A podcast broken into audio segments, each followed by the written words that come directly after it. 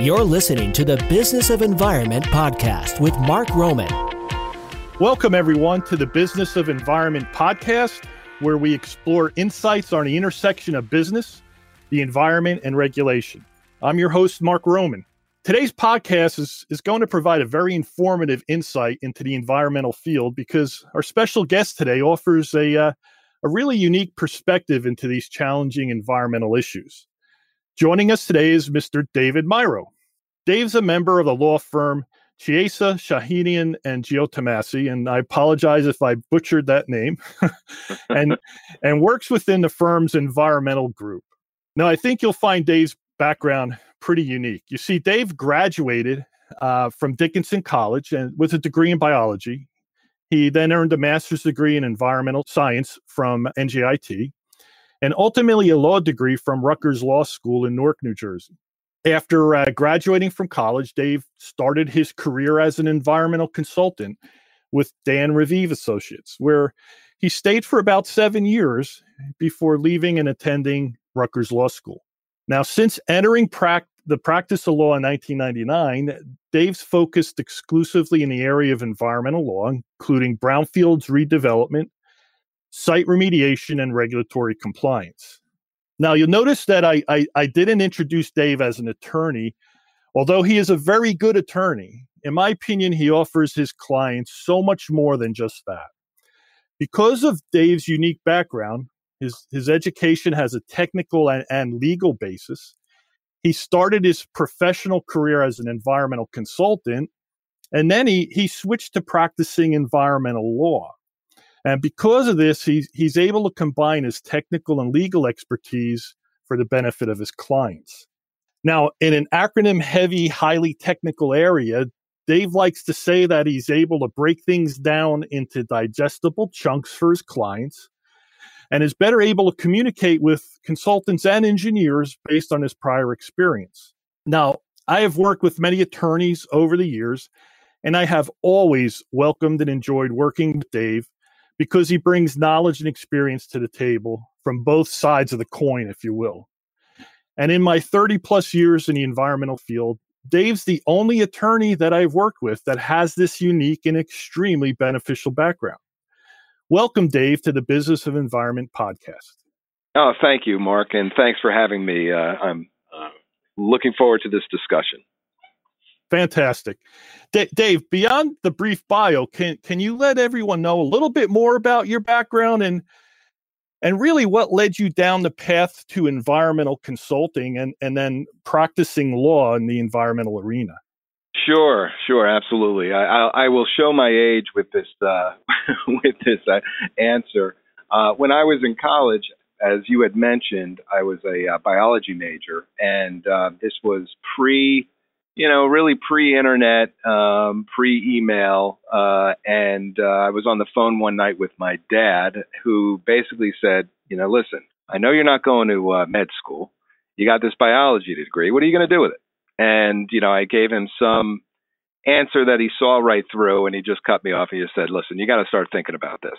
So uh, next day, I called up my uh, mom and literally said to her, "Ma, can you mail me the the yellow pages?" and which she did. I opened up the yellow pages to environmental and saw that Dan Raviv Associates was in Millburn. And I just lived the town over in Maplewood. And I said to myself, geez, I could bike there. So I called up Dan Raviv, who was a uh, tremendous influence, a wonderful person, and much, uh, much like a father figure in a lot of ways. And he said, uh, he sounded just like Henry Kissinger. And he said, why don't you come on in? We'll talk. So I went in and he offered me a summer job there. And I worked in the stock room and he got me out uh, into the field uh, when I could. And it rolled over into a uh, full time position. So that's how I started uh, environmental consulting. And uh, I've learned a tremendous amount from uh, wonderful people that are, you know, really still around and I still communicate with on a on a regular basis.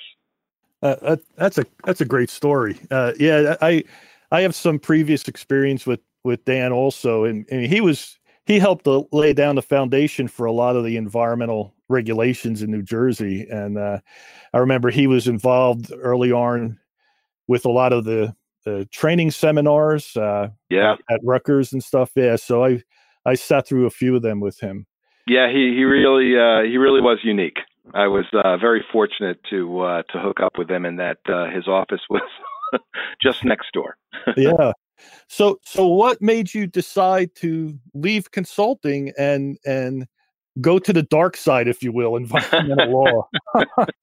well, you know, as I was working there, um, Dan himself was a huge proponent of uh, of education, just in general, and and it became pretty clear to me that if I was really going to uh, progress in that field, I would need you know advanced degrees, and uh, I wasn't sure about law school. It was there was always some passing interest, and quite honestly, it was really working with lawyers every day, uh, virtually as an environmental consultant that really spurred the interest for me. You know, I was asking myself, why were they asking me to do certain things, asking me not to do certain things. And uh, during the course of that, I started the master's program at NJIT. And by the time I was about to finish that up, I really decided that I wanted to shift gears and uh, and see things from that dark side, as you described, and decided, you know, when I when I entered law school, I really uh, entered it with a open mind. You know, that if some other area of law really grabbed me that I wouldn't, you know, preclude myself from considering that. But really, when it was all said and done, um, you know, the issues continued to be and, and still are, you know, very, very interesting to me. Uh, and it was something that I just wanted to continue and basically marry the two disciplines uh, together. And it's been a uh, and it's been a happy marriage. I think it's it's been nice to be able to bring those two things together and work with you know both clients as well as consultants and engineers um, and feel comfortable uh, in both areas. What do you think was the biggest challenge in your successful conversion from mindset of a consultant to the mindset of an attorney? Yeah, you know, uh, it's a great question. I, I, think it was, you know, it is just the fact that you are considering, uh, you have a lot more issues to consider from a from a legal liability responsibility perspective, um, and also you know client uh, client goals um, and what they're trying to achieve, and making sure that it is going to be adequately protective um, and allow them to do what they want to do. And on a more you know kind of nuts and bolts perspective, or from that pers- from a different perspective, it was also the writing style and you know uh, the the legalese and and the advocacy that you're often you know writing with whereas from a consultant perspective that was a learning experience when I first entered from college where it's a very technical um, way to write to convey you know the information in a very specific way that's easily understandable. And on the lawyer side you you want to do that but it's from more of an advocacy uh, position oftentimes. Yeah, it's it, that's a great point that I never even thought of. It's it's I have such a hard time what what I uh, call legalese, and and yeah. I, I, it, I, I my mind tends to muddy up when I start reading that stuff, and I can't imagine. Yeah, I cannot imagine what what it would be like trying to write that. But uh, uh, you you've done a, a, great job at, at uh, changing that you get. You get just like anything, you know, you do it enough times, you just get used to it. Can you tell us a little bit more about your firm and about your specific practice? Yeah, sure. So, uh, as you sort of indicated, Chiesa, Shahinian, and Giantomasi is a bit of a mouthful. So, we're we're actually rebranding um, and talk about you know just more acronyms, but we're reducing it just down to CSG. So it's Thank CSG God. law. Yeah, right. I think I don't think there's going to be any pushback on that one. Um, but it's a, it's you know it is a it is a large uh, you know and growing firm in uh, we're based in West Orange, New Jersey. It's a full service firm. We just acquired you know one of the areas that we didn't have. Uh, we just acquired a family law practice, for example, where I think we're up to I think of 170 or 180 attorneys. So uh, there really isn't anything, virtually anything that we don't do. We don't have criminal law. That's probably one of the few things, but we do have white collar, you know, uh, defense. But one of the most attractive things that you know brought me here was the strength of the environmental practice itself. Uh, here, it is a complete standalone practice. In, in, and what I mean by that is that we work closely with other practice groups, but we have enough of our own work to do our own thing. And it's chaired by Dennis Toft, who's a, uh, a terrific attorney, and he's been here for, I mean, pushing, I think, close to 40 years, 37, 38 years.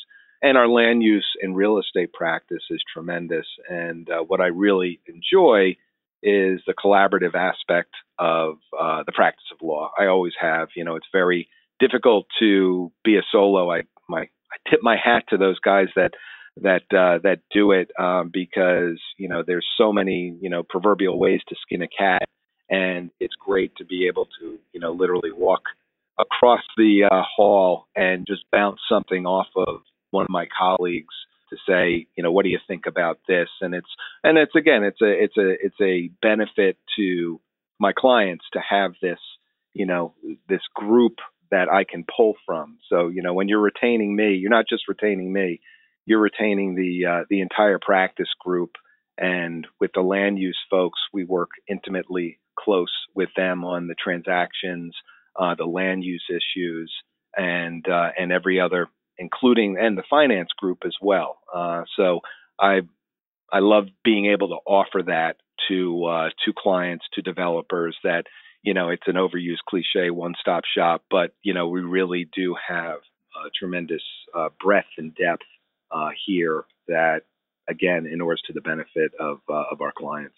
Yeah, that that's great to to have that that uh, the multifaceted uh, um, capability for your clients. Uh, yeah, it, it, it it helps, especially in property transactions where, like you said, so many different practices come into play.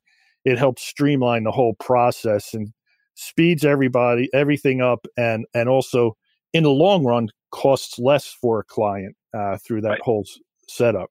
The one thing that that you had mentioned that you you you actively practice in is is brownfields redevelopment. And and that's been a, a, a hot topic for many years. And and many of our listeners are, are property developers and property managers.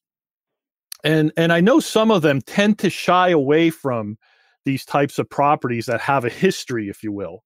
And and it's a shame that they overlook these properties because many of them are located in areas really ideal for successful and profitable redevelopment yeah great and and and, and i often find um, brownfields redevelopment is is often misunderstood. And and as a result, I, I have a, a multi-part question for you. Sure. Uh, can you help our listeners understand what's considered to be a brownfields property? How is a purchaser of a brownfields property legally protected from that, you know, property's history? Mm-hmm. And and are there any incentives that exist for someone to purchase a brownfields property? Sure. Uh, let's let's take them one at a time there for sure. Um, excuse me. The uh, well, the definition of a brownfield is really any underutilized piece of property, and it's a very generic, broad definition.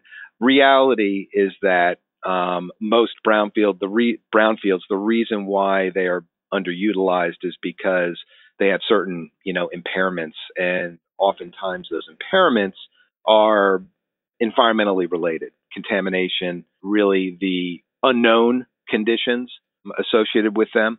So that is why they're sitting. It's kind of like, you know, that old, you know, small industrial complex in, in a town that has, you know, remained vacant for as long as everybody can remember, uh, that type of thing. Or, you know, the vacant uh, service station that uh, shut down and never opened back up. So those those are the types of uh, you know brownfields that that we're talking about, and you know they range much much further and wider. Those are just a, a, a couple of examples. They can be you know postage stamps to hundreds of acres. As far as the various programs out there, there are you can work with uh, municipalities, for example, there's a uh, the HDSRF fund, more acronyms, Hazardous Discharge Site Remediation Fund.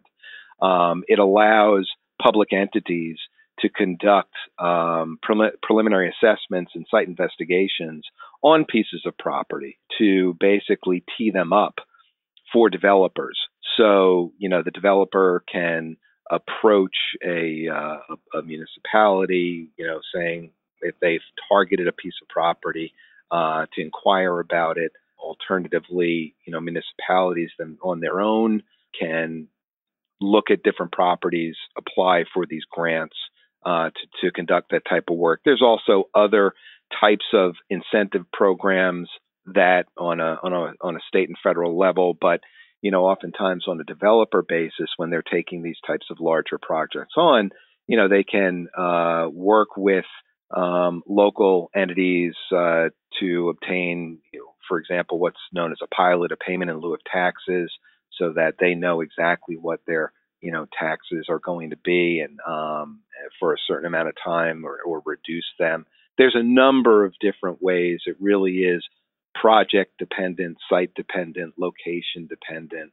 Um, and it's one of the reasons why, for brownfield redevelopment in particular, uh, I think it's imperative that the developer put together the right team, and the right team being from counsel, legal, as well as consulting, and uh, and also you know whatever construction engineering is going to be required because you know what you there there's many different ways to save money and time through the process uh, and at the end of the day what you don't want to do is you don't want to you know start your construction for example and only to then find out that you have to go back tear it up and dig something out or, or address something that that wasn't considered at the beginning uh, and again it's a very collaborative uh, process but it's all designed to get that property productive and uh, and back on the tax roll, so to speak. And uh, for me, it's uh, it's really uh, you know feel good work. You know that you can point to something tangible and say, you know, I had a I had a part in that. That used to be something that nobody you know liked and was a big problem, and now now look, you know, it's employing people it's productive, it looks great, you know, it's it's it's uh, it, it's usable by the by the community. And as far as um, protections, you know, there there are certain protections that are that are conveyed uh, to uh, brownfield redevelopers uh, pursuant to the Brownfield Contaminated Site Act.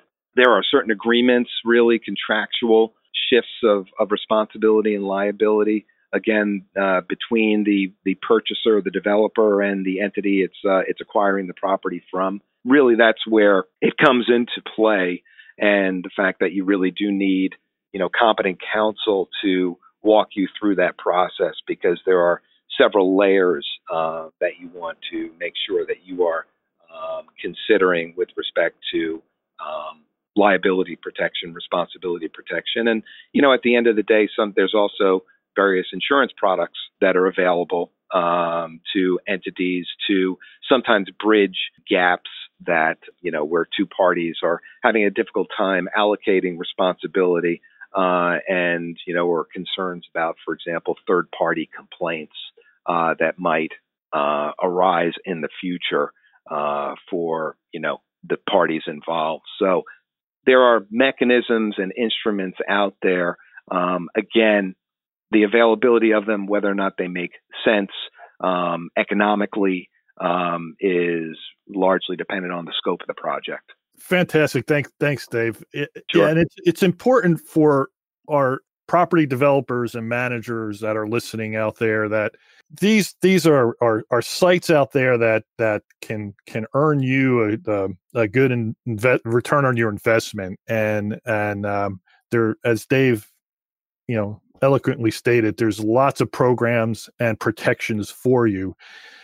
But the key is again to have the right people working with you. And and and that's why I can't stress enough to our listeners the importance of retaining a very knowledgeable environmental attorney, both for the issues at hand and and also within the the area where you're located. And, you know that that attorney needs to have experience mm-hmm. uh, and knowledge of of local atmosphere, you know, federal, state, and local atmosphere in in terms of what's going on and regulations. And and with that said, many of our listeners just may not know where, you know, what to look for in an environmental attorney. So, Dave, if you found yourself in a position where you needed to retain another environmental attorney, what would you look for to help you make that decision on who to choose? Hmm. You know, I think I'd want someone that really does, you know, focus on on this practice, just like anything. Uh, as time has progressed across the board, all these areas have become more and more specialized. I think I, you know, mentioned the general practitioner someone nowadays that you, it, bottom line is I don't think you can dabble in this. I think you need to have find somebody that focuses on it um, virtually exclusively and uh, understands the process. Um, and from just a client perspective, really understands is a good listener, frankly, and understands the the goals um, of the client and can counsel that client on how to achieve those goals and is really looking to simplify the process as opposed to complicate it. And, you know, a lot of times I see and get involved in projects that have been, you know, lingering or languishing or not getting done. And oftentimes it's because, you know, the, the process has become overcomplicated. Um, I mean, at the end of the day, we're in large part, our job is to be devil's advocate um, for what might happen, but there are limits. And, uh, you know, the likelihood that I'm going to get struck by lightning, sure, could it happen?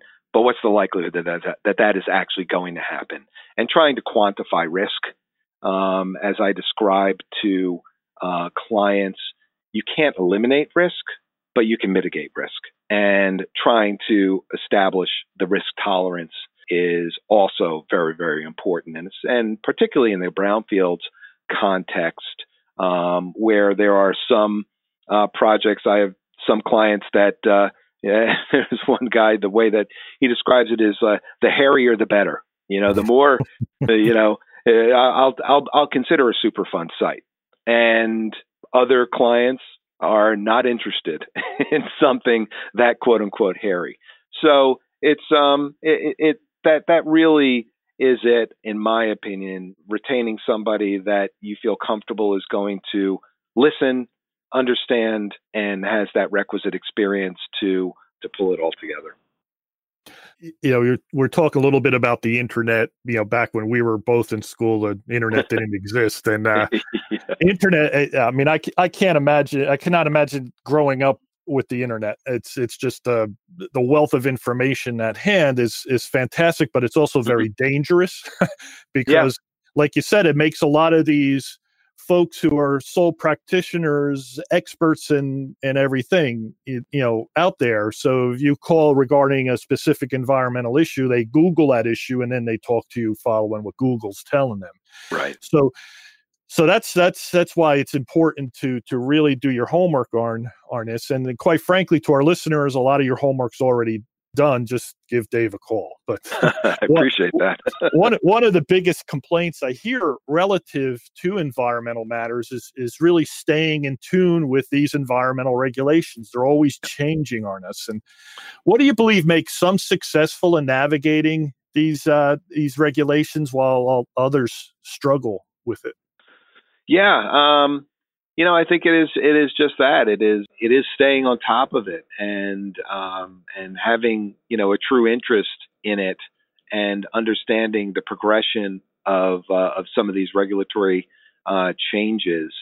And as far as you know, the the navigating the you know these these various issues the where where people I find uh, that struggle. I mean, I think that depending upon who, you know what category of individual we're we're talking about, you know, from a from a the regulatory regulated community standpoint, you know, I think that the ones that that struggle tend to you know kick the can down the road. Um, they know that they've got a problem, or they might have a problem, or they might be, you know, they're not sure whether or not they're in compliance.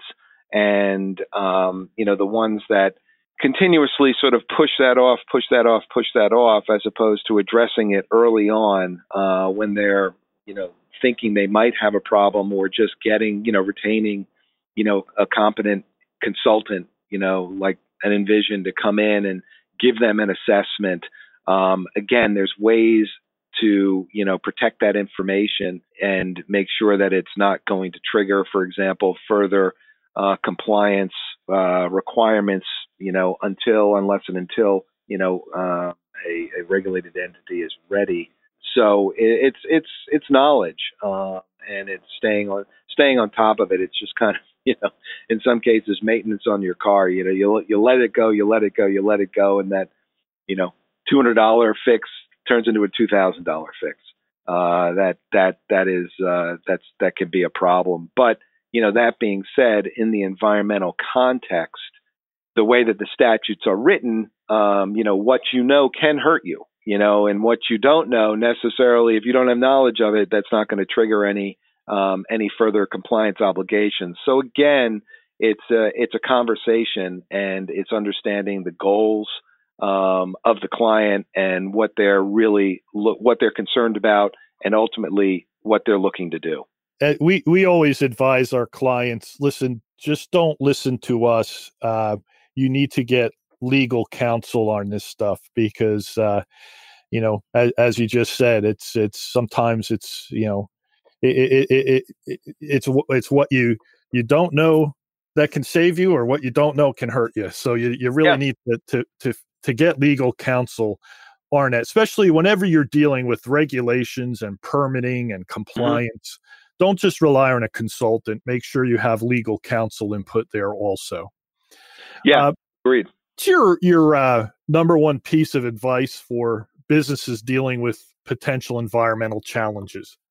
Well, I, I think it kind of dovetails with exactly what you were uh, you were saying and, and I was saying, which is there is a you know everyone has their role. I you know counsel you know my I think it's a it's a bad idea for businesses to rely on their consultants as lawyers. Um, they're not lawyers. They don't want to be lawyers. And uh, on the same you know on the other side of the table, relying on your lawyer to be the consultant.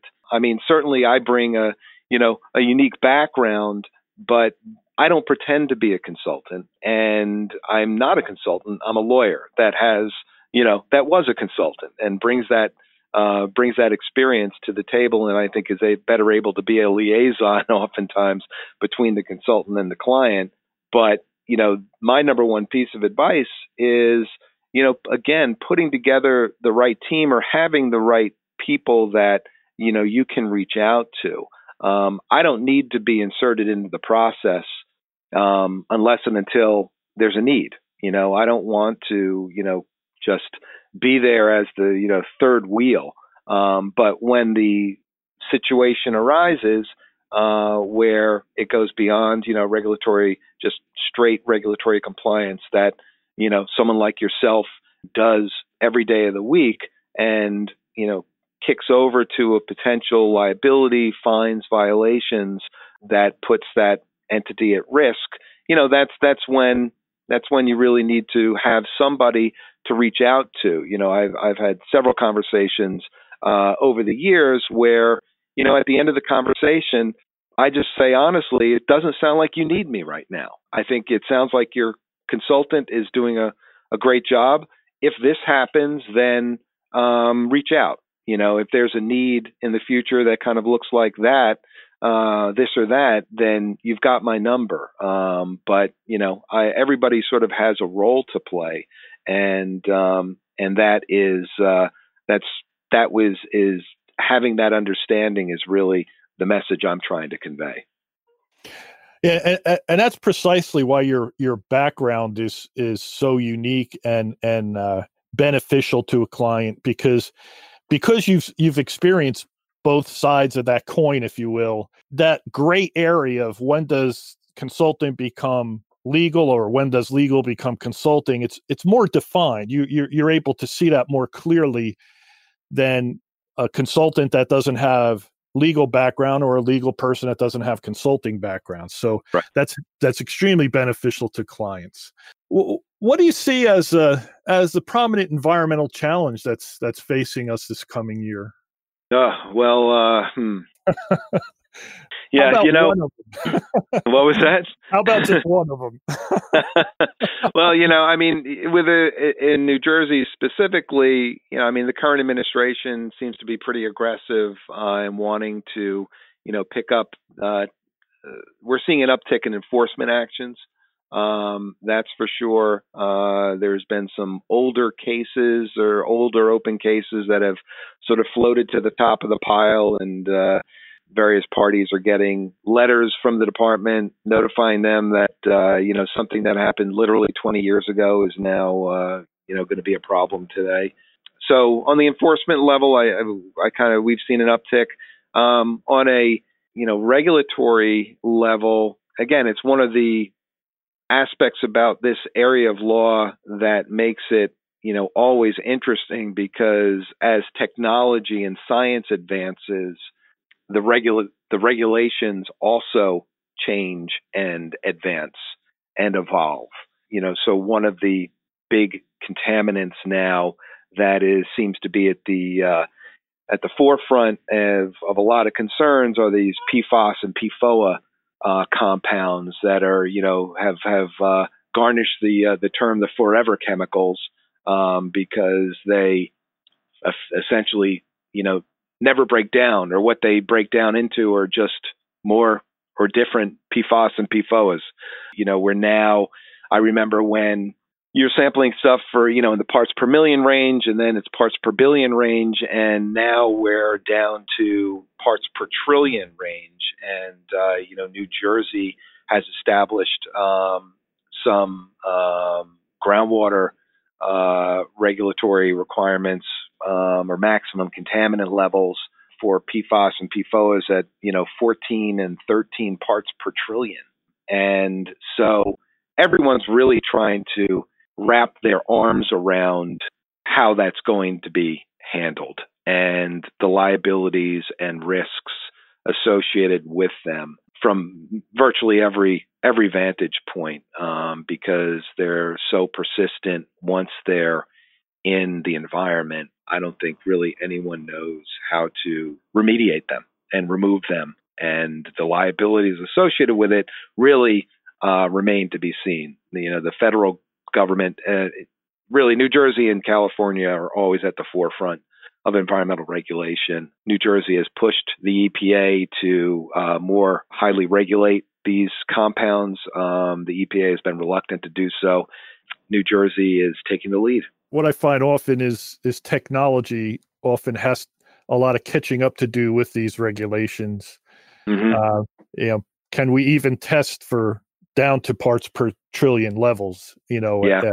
so it's it's yeah there there may be this requirement to meet that but try to find a laboratory that can test down to certain levels it's it's difficult so it's uh, there is a you know the technology and regulation need to to marry up more often than they than, than yeah yeah without a doubt and so much is um you know is is oftentimes uh, financially driven um yeah. there are a lot of remedial technologies out there. I don't think, you know, for PFAS or PFO, I don't think they've really caught up. They're still trying to figure that one out. But for other mm-hmm. types of persistent compounds, and uh, you know, oftentimes it wasn't that the technology to address them didn't exist, but the it was much cheaper to you know just dig it out of the ground and drive it across the country and dump it somewhere else as opposed to you know treating it on site until you know the economics made sense and and that's where you know you really see uh, the real change. Yeah. In many of, if not all of our environmental projects, consultants and attorneys need to work together uh, for the same client. And uh, you alluded to this before. It can be quite challenging, and and often, you know, sometimes it could get costly for our clients. And and, and Dave, for for my fellow consultants listening today, and, and more importantly for myself, what should consultants do to better work with and communicate with environmental attorneys? Mm, uh, that's a great question. Um, you know, I, I, think it. I think it is uh, just you know to do that, and I mean, and, and uh, communicate. Mm. I think that uh, there oftentimes is a lack of communication, you know, between the two, uh, and also, you know, I think it kind of we've touched upon it in a lot of the different, you know, uh, throughout this discussion, which is Um, I don't want it's a we're on the same team. At the end of the day, we're on the same team. We're both right. trying to do um, what's best and in the best interest of the client. The consultant is not my enemy. I'm not the enemy of the consultant. And, you know, I think having that understanding can break down, you know, some of the barriers and the walls to, you know, communicating effectively and honestly with each other. And, you know, we're just, if I'm asking a question of a consultant, and I'm, I'm very open about this, that when I'm reviewing, for example, a scope of work or something, eh, you know, in my estimation and, uh, you know, in my experiences, you know, the good consultants see this, you know, such as yourself. Like if I'm asking you, Mark, can you explain to me why you need these samples or why we need um, four wells instead of two wells? You are completely comfortable and confident in explaining that to me and giving me the reasons and the rationale behind it. Um, because oftentimes the client is, you know, the role that I play, you know, whether I want to or not, can be the client saying to me, you know, they're telling me I need to do this. Do I really need to do this? Do I really need all of this? And if I can then explain to them, and this is kind of what I feel like I can bring to the table in those digestible bits, so to speak, explain to them here, you know, yes, you do have to do this. And here's why. It makes the whole process, you know, much, much easier and much smoother and the relationship between, you know, everyone more helpful. You know, at, again, at the end of the day, we're all trying to help each other. And it's the same thing. If I'm reviewing, you know, a report that, you know, is being put together, you know, I can massage some of the language to make it flow a little bit better or you know i'm not trying to change a result uh, but there are you know various ways to explain the same thing um, to convey a certain message. So it's really that it really is that open communication and not being um, threatened. Now that being said you know i mean that that's where the differences between some attorneys comes in. You know some attorneys are you know very aggressive and take that want to you know control the process in a much greater at a much greater level. And uh, you know my experience is that that can you know that can lead to you know problems or delaying the process as opposed to you know simplifying it so to speak. And and increase costs in the long run for the for this you know same client yeah that, yeah yeah i think so because the, you know like i had said before you know i i don't the the client has a consultant. yeah, yeah. You know, you you they've they've retained you know someone uh, to do that, and uh, I don't.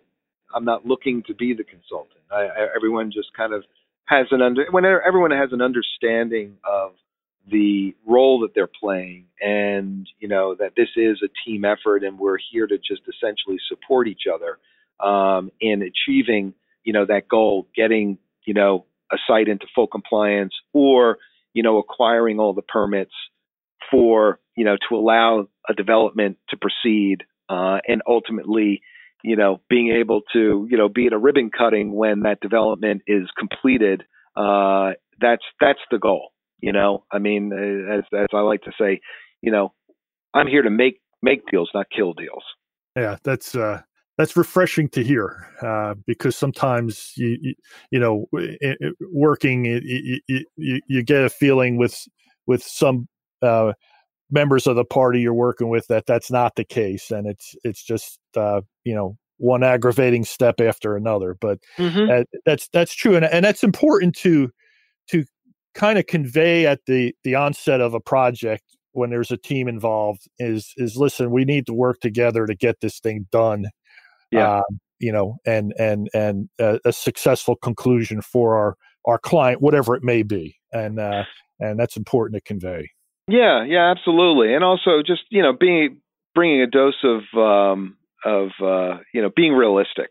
Uh, you know, sometimes there are, unfortunately, you know, because of the way the regula- regulations, the regulatory requirements are, you know, put together, things take time. And, you know, that's the other thing that, you know, when you sort of kick the environmental aspect down the road, especially in the context of development or redevelopment. And it doesn't even have to be, you know, a brownfield redevelopment per se. You know, it can be any you know purchase of of uh, of property, and I'll I'll just set aside residential, not not including residential, but any other type of commercial industrial property. You need to take, you know, you need to do the appropriate due diligence in order to, you know, protect that buyer. And um, there's certain ways to do that that are, you know, must be complied with, um, or else that buyer will be left holding the bag if something is found at a later date. Um, but and nobody wants to, you know, have that kind of surprise put on them. So, not addressing the environmental or having it be part of, you know, the overall um, due diligence process um, is uh, is off is a big mistake. Is uh, and and you don't want to you know at the closing, so to speak, find out about something that you could have known um, much earlier in the process and addressed in the you know contractual documents uh, to allocate whatever responsibility, liability, um, risk within between those parties. And and and what's important for our listeners out there who find themselves in the role of a client is is something that I, I want I want to uh, highlight that you said earlier, which is so valuable. Is you cannot eliminate risk, you can mitigate risk, yeah. and what that client needs to have an understanding for, and it, it can only come from them is what level of risk are you willing to accept, and and that helps the overall process go a lot smoother and you need to you need to inform your project team your your legal counsel your consultants of that level of risk that you're willing to accept. Yeah and, without question.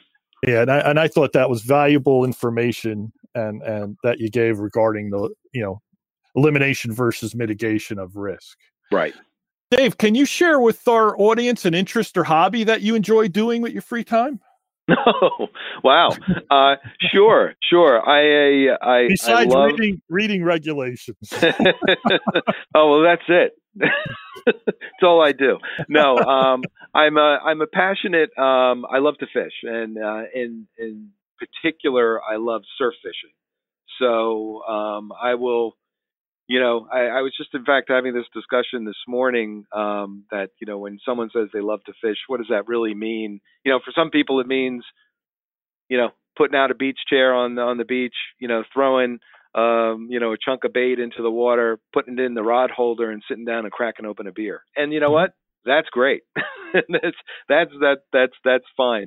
The, but my style of fishing is more uh, a little bit more in depth, where um, uh, oftentimes I'm targeting striped bass, uh, but I'm going after pretty much anything that's running. But understanding, you know, looking at tide charts, wind charts, uh, water temperature charts, and uh, figuring figuring out, you know, the best places to be and when to be them, and if that means, you know, standing on a uh, standing on a jetty at two o'clock in the morning, well then, you know, that's where you'll find me.